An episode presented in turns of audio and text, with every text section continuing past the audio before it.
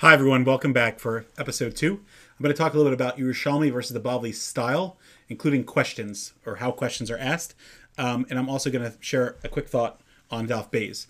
Um, one thing I want to start off with is uh, some of you have already commented on this that normally we always know the famous thing that Talmud Bavli starts on Daf Bays, and we say that learning never begins. There's always more to learn, etc. There's a lot that people say about that, and of course, when you get to Brachas Daf Aleph, Amud Aleph, you you scratch your head. So obviously, um, the paginization was decided by the printers, and you're always going to have people that explain things. There's people that try to explain the Shaar blot, how it has two lions, and one of them has their hand open, one of them has it closed. People have said many pshatim, and these are all very nice, beautiful ideas that have to do with Torah, but aren't necessarily you know something that's set in stone. So it doesn't particularly bother me that it starts on Daf Aleph, although it is a nice remez that this really is the first Gemara, as we explained yesterday, that came before um, the, the, even the Bavli by a few hundred years. Um, but there's definitely an importance of learning the different stylistic difference between them. And again, some of you are learning, and so you'll appreciate this, and some of you um, are just trying to learn more um, about just this general Torah topic. And I think I'm happy to have you with me as well. Um, so just a quick point: there's different um, in, in, the in the Shas um, Bavli that we have. So that printing uh, style of, of 2,711 pages for the 20 volumes, or not really 36 Masechtas of Shas, has been around um, for hundreds of years. In fact, a lot of the comments that Rabbi Akiva Eiger makes um, were incorporated in the Vilna Shas, but as you see, he quotes different Gemaras in different places in Shas, and the Gemara that he quotes on Lamed Zayin and is actually there. So that paginization was there for a while. I do want to mention one quick thing about Daf Yomi, and hopefully we'll talk about it more, um, that um, Rav, uh, Rav Zatzal quoted his Rebbe, um, Rav Meir Shapiro, the founder of Daf Yomi, as saying that when Rav Meir Shapiro started Daf Yomi in 1923, so he um, he said that this was not his idea. He said that Rabbi Akiva Eiger had taught his Talmidim, and they also learned a daf a day. Like this had been around for a long time. You always wonder how Rabbi Akiva Eiger made so many comments throughout all of Shas. Well, that's the answer. He learned with his Talmidim a blot a day. Um, so just something to keep in mind. Um, and the official um, Yerushalmi Yomi was started in 1980. Well, hopefully, we'll talk more about that. Like I said, I want to give some historical background as well. Um, there's there's just so much to say.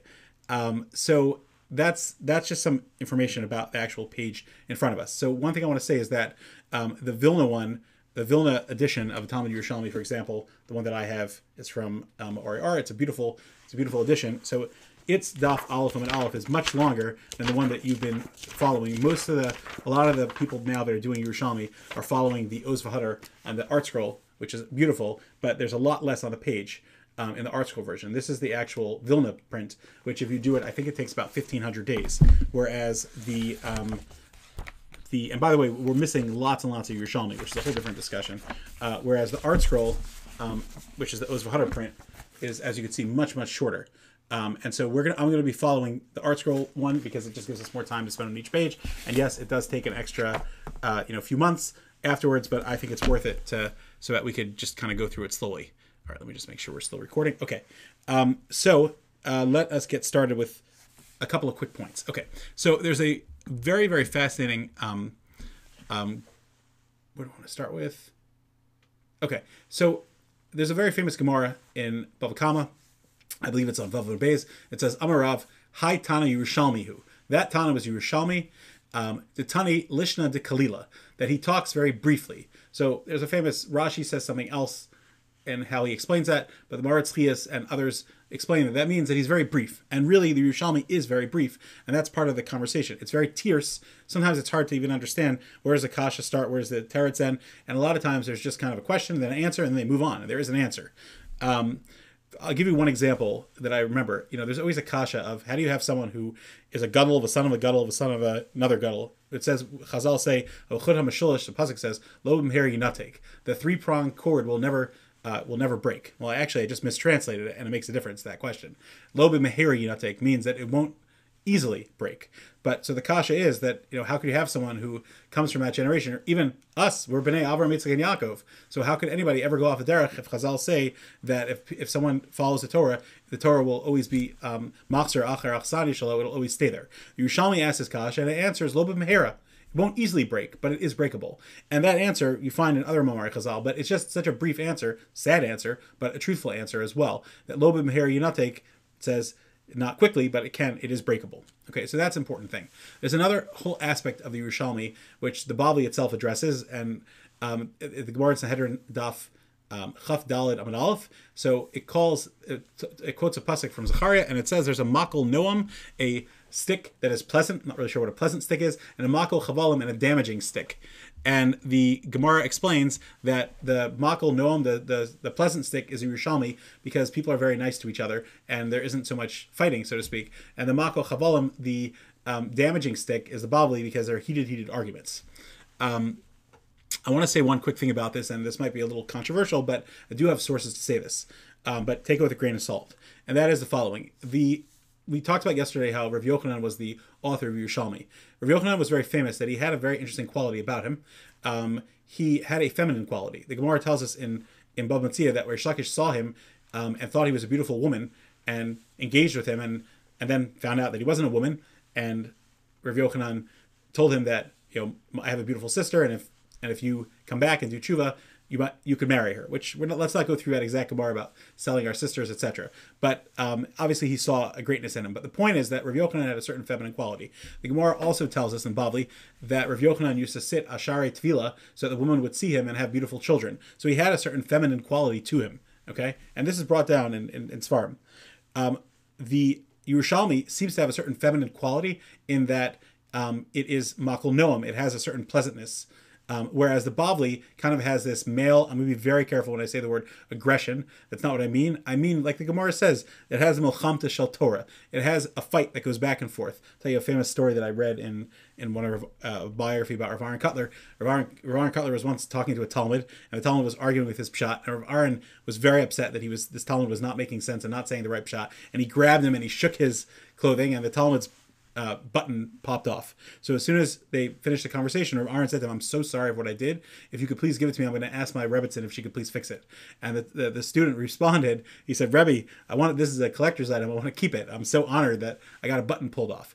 And even at Rav Aaron's Levaya, there was a comment made about his um, Milchamta Shel Torah, Nasim you know that Shei Talmid Chacham could start off as enemies, so to speak, and then they become uh, friends. So there's a certain feminine quality of the Yerushalmi and a certain masculine quality of the Bavli, which is just something to keep in mind. Um, I want to say two more points, and then I'm going to wrap up. One on this idea of thematic part, and then the second on the actual daf itself, which is also a thematic part. So there's a person who lived in the 1800s, Rav Zachariah Frankel. Um, 1801 to, to, 1875, and he wrote a sefer called Mavo HaYerushalmi. You could get it on um, on HebrewBooks.org. It's a fascinating sefer, really, really fascinating. And I'm relying on his Bekias, and I'll quote him. So I haven't checked him, but it's a phenomenal sefer. He outlines hundreds, if not thousands, of expressions and what they mean in the Yerushalmi, and we'll hopefully cover one today, etc. And he writes on page 30 that Amar Ploni, like Amar Rav or Amar Rav Bone, right, which we'll get to, in the Yerushalmi means that he is arguing. But when it says Poloni Amar, like Bone Amar, that means that he's just speaking and not arguing. But then he says it's the exact opposite in the Bavli. So you'll have to check that and see if it's true. But that's what makes it so confusing. Knowing normally, and, and I, we've heard this a lot that in the in the Bavli when it says Amar Rava, that's a new statement, but Rava Amar is him countering. Here it's the opposite. There's so much more to say, um, but I'm just going to go to one thing. So following again the ArtScroll and the Oz V'Hadar text, which I'm going to be using when I go through this, so that you could have more time to spend on Daf Beis and Beis. Sorry, let me zoom out for a second. So normally when Yerushalmis were quoted throughout Rishonim, which I want to do a whole section on that. So things were quoted as Perak Aleph Halacha Aleph. That's how the Mishnayos were called, or Halacha Beis. That's Mishnah Beis. Um, and so when things are quoted, often you'll see them as Aleph Gimel or etc. And you're like, what what daf is that? But that's what it is. Um, so even nowadays, it's not really so accepted to say a blot because which blot, which print. By the way, in Yerushalmi Shkalim, there's different prints. There's the Bavli print of it, which I think has 22 pages, and the Yerushalmi print of it has 33. So what do you do for Daf Yomi? It gets a little confusing because Yerushalmi is the only one that's used. That's a good trivia. The only thing everybody people say who learns Yerushalmi? Anyone that does Daf Yomi has done Shkalim. Hopefully, we'll get to more of a discussion about what Masachtas were there, what's missing, what's not, etc. Um, anyway, so I want to talk about um, one thing from the page from today. Uh, as you see, I have a lot of different thoughts I want to share, but I want to try to pace it as well so that it can be bite size. So on Bays, I'm on Bays. I'm just going to use kind of what we're using on the Oz V'Hadar print. So there's Amar Bone, but uh, so so the the lashon that the Gemara says is sorry, I misquoted it. Give me a second. Gemara says uh, Rav Yossi Rabbi Bone Bai, which literally would seem to translate as Rav Yossi, the son of Rabbi Bone, which it, we're not going to discuss his name today, um, asks. But the um, the Mefarshim, including the Charedim, which by the way, Rav Chaim Kanievsky says that the Charedim, the Sefer Charedim, which I want to talk about, is the Sefer to learn for Mesachas Brachos. Unfortunately, he only wrote on Brachos and Be-. I think it's missing on. I'm not sure if he wrote others, but he's he's he has, he has phenomenal Bekias, and he brings in phenomenal stuff. And if you if you're confused about which Mefarshim to learn, he's kind of like the Rashi on the page. Remember, he lived in Tzfat in the 1500s. Anyway, so he says, um, and the Rosh Sirilio says this also in his introduction to Zeraim, that the word Bai just means he says and it should not be interpreted as a question. Um, and in fact, if you look in Masechah Shabbos, Daf Lamed Hey Amud Beis, you'll find that this exact statement over here um, is actually a statement and it's not a question. Though, if you look in the Pnei Moshe, he actually translates that Pnei Moshe was um, the Vilna Gaon's Rebbe. Again, we have to talk about all the Mefarshim. Hopefully, we'll get to them. Um, but he explains that Bai here is actually a question. But most of the Mefarshim explain that this Bai is just a statement. So I want to kind of explain that for a second. So the word Bai just means to want And into Vayun Bayun. We know that there's a pasuk at the beginning above a comma, right?